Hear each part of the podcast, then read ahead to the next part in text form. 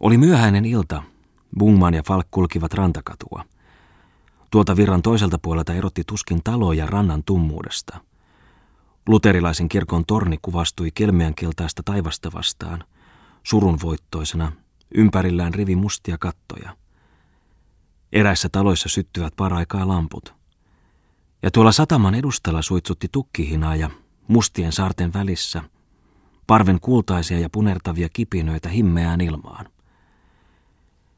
Heinäkuun loppua, syyspuolen ilotulitusta, supisi Lauri Falk. Sataman puistikossa olivat koivut tuhansien sirkkaan äänekästä sirinää, kesän alkavaa finaalia. Maisteri Bungman alkoi puhua. Falkko, ilmoitan sinulle salaisuuden. Aion jättää tämän kaupungin.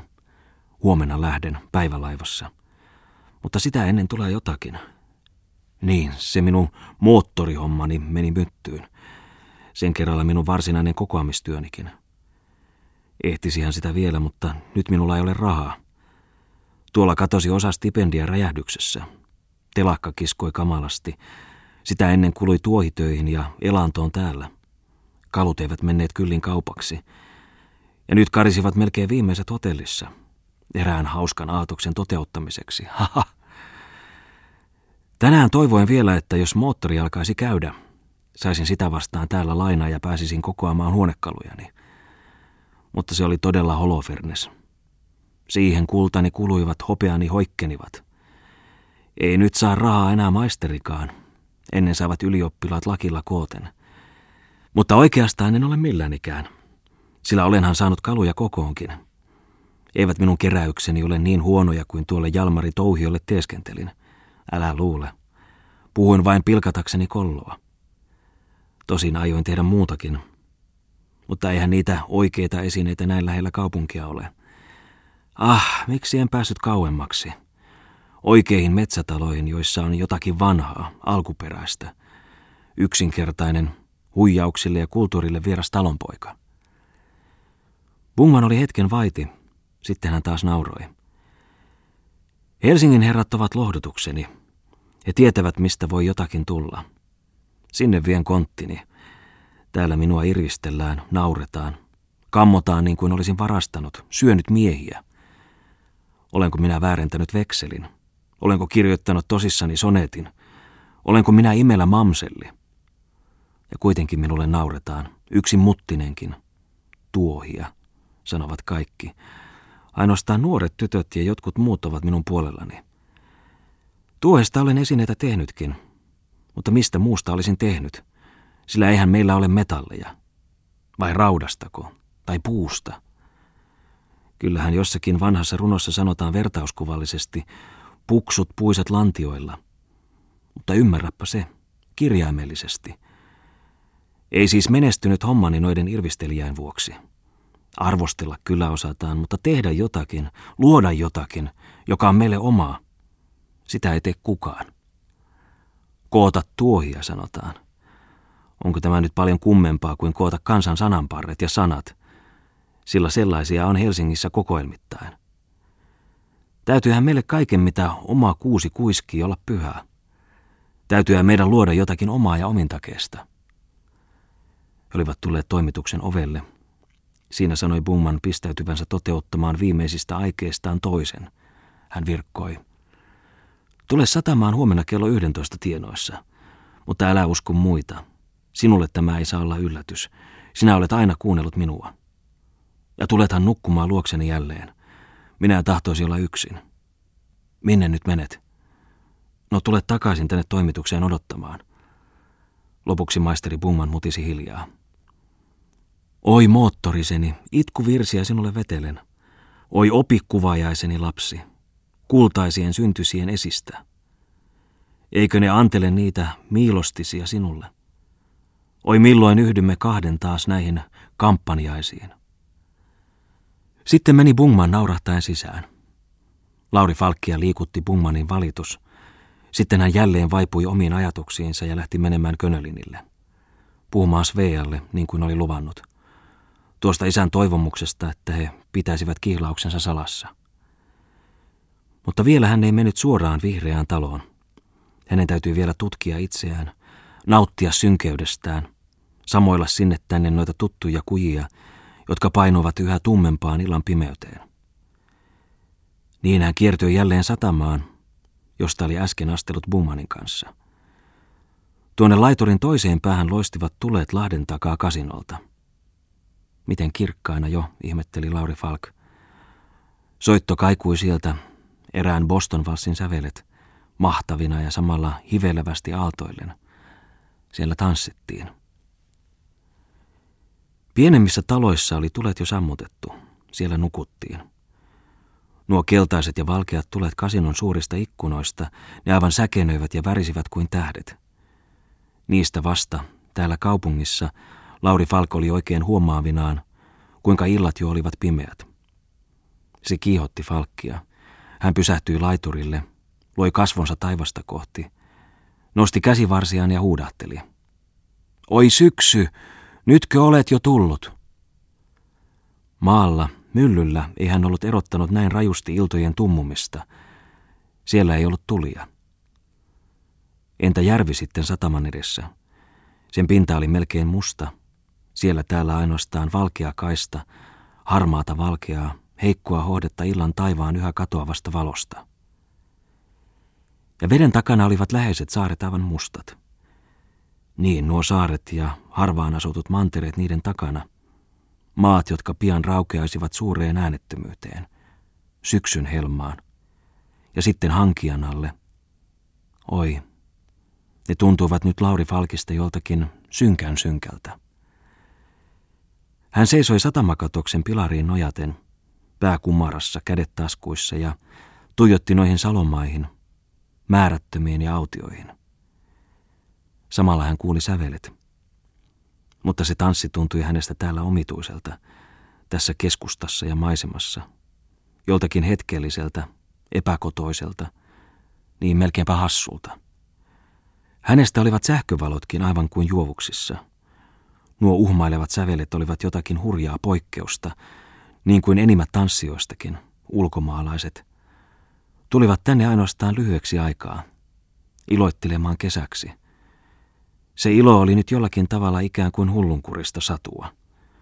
Sama kuin jos hän olisi siellä myllyn ympäristössä kulkiessaan yhtäkkiä kuullut salolta positiivin äänen. Moinen ilo vei ajatuksen iloon, mutta ei kuitenkaan ollut sitä rajatonta iloa, jota Lauri Falk kaihoili. Koiraan haukunta kaikui kumeasti. Siinä oli hänestä syksyn pelkoa. Tornikello löi kerran, triangeli toisti väristen lyönnin. Falk katsoi kelloaan tupakkansa hohteessa. Se oli jo 10:4. Nyt hänestä oli epähienoa enää mennä Könölinille. Mutta nyt, juuri nyt hän sinne tahtoi, kun oli ensin selvittänyt sen ajatuksen, joka oli häntä vaatinut miettimään kaiken päivää. Mutta mennäkö sinne näin, maljaankallistelun jälkeen? Oh, hän ei tahtonut salata Svealta tätäkään. Se ei saisi estää häntä menemästä. Hän tahtoi olla vilpitön. Näyttäytyä juuri sellaisena, mikä oli. En ole mustasukkainen. Ne Muttisen sanat soivat koko päivän hänen korvissaan. Mustasukkainen. Ah. Nyt hän huomasi, mikä siinä oli alla. Hän aivan pysähtyi laiturilla ja nyökäytti päätänsä. Ei, mustasukkainen ei hän Sveasta ollut. Mutta hän oli kerran ollut mustasukkainen, erään toisen tähden. Viimeinkin hän sai ajatuksensa ytimen paljaaksi. Tällainen oli lyhyesti Laurin vanha lemmensatu, josta on pari kertaa mainittu. Nuorena ylioppilaana hän oli rakastunut erään puoliruotsalaisen tuomarin tyttäreen. Rakastunut. Ensi Lauri nytkin ajatteli haikeana, miten toisenlainen hän olisi, jos olisi tuon tytön saanut. Mutta sitten hän muisti, hän oli piankin jättänyt vastaamatta tytön kirjeisiin, niin kuin nytkin Svean. Oli siis laiminlyönyt tuon neitosensa, joka oli odottanut häntä pari vuotta ja sitten mennyt naimisiin. Miksi minä hänet jätinkään, aprikoi nyt Lauri Falk. Siksi, ettei minulla ollut mitään hänelle tarjota. Mutta olihan minulla varoja, joilla olisin voinut lukea. Niin kyllä, mutta miksikä lukea, miksi tulla? Siellä pääkaupungissa, uusien pyrkimysten piirissä, oli kaikki silloin niin uutta, outoa, kummallista. ja ennen kaikkea nautintoa. Niin menivät vuodet, joutilaisuudessa kylläkin, mutta sellaisessa, jossa oli tuskansa. Lauri Falk säpsähti tätä ajatuksen käännettä. Niin, silloin hän oli rakastunut, sokeasti. Silloin hän oli ollut mustasukkainen. Siinä se totuus nyt oli. Lauri Falk muisti, kuinka hän eräissä tanssiaisissa, joissa oli tanssinut sen valssinsa, oli tapaillut taskusta linkkuveistään, kun näki tuon tytön hymyilevän toisille, polyteknikkolaisille. Ja tyttö hymyili, koska Lauri Falk oli ensi kertaa eläessään tanssiessaan ollut kompastua nenälleen keskellä rakkauden tunnustuksiaan. Sen jälkeen ei Lauri mennyt tanssimaan. Ja silti ei tuo tunne hänessä ollut muuta kuin sellaista loimua, että hän voi tytön jättää. Mutta kun tyttö puolestaan hänet jätti, se koski häneen, mutta sillä tavalla, että hän tunsi sen jälkeen olevansa vapaa, nauttimaan, täysin maljoin, uneksimaan, kuitenkaan sillä mihinkään pyrkimättä, lemmiskelemään, silläkään mitään tarkoittamatta. Mutta näitäkään asioita ei Svea vielä tietänyt. Kuinka kummalla olisi Svea voinut suostua kihloihin näin tuntemattoman kanssa? Rakastiko hän Sveaa? Ei. Lauri Falk ei ollut mustasukkainen, vaikka hän aina olisi saanut siihen syytä, esimerkiksi heitukasta. Mutta hänellä ei ollut tunnetta sellaiseen.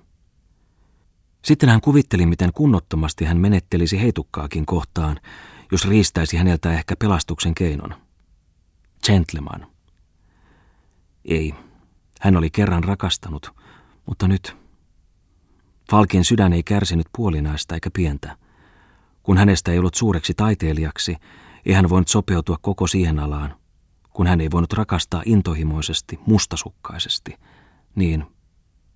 Oi, hänen osansa oli vain hetkellinen haave, hekuma, kuvitelma.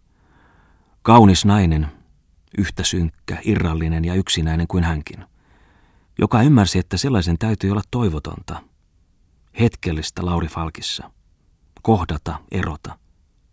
Ilonainen kuin vain, huudahti hän yhtäkkiä, ja kipeästi viesi hänen rintaansa, kipeästi kuin toivoton tulevaisuus, kuin syksy, jonka hän aavisti tuossa saarten ja metsien synkeydessä.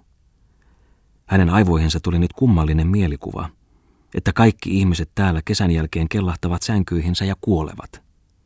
Sillä hän naurahti, mutta samalla se herätti hänessä kiihkon leikkiä vielä, tanssia niin kuin nuo tuolla, nuo kesän lapset, muuttolinnut, nauttia, leimuta aivan kuin tulet syksyllä, mennä miten tahansa, samaa kiertoa, jotakin järjetöntä ja hullua, nauraa kuin slaavilaiset, antaa mennä, nitsivoo.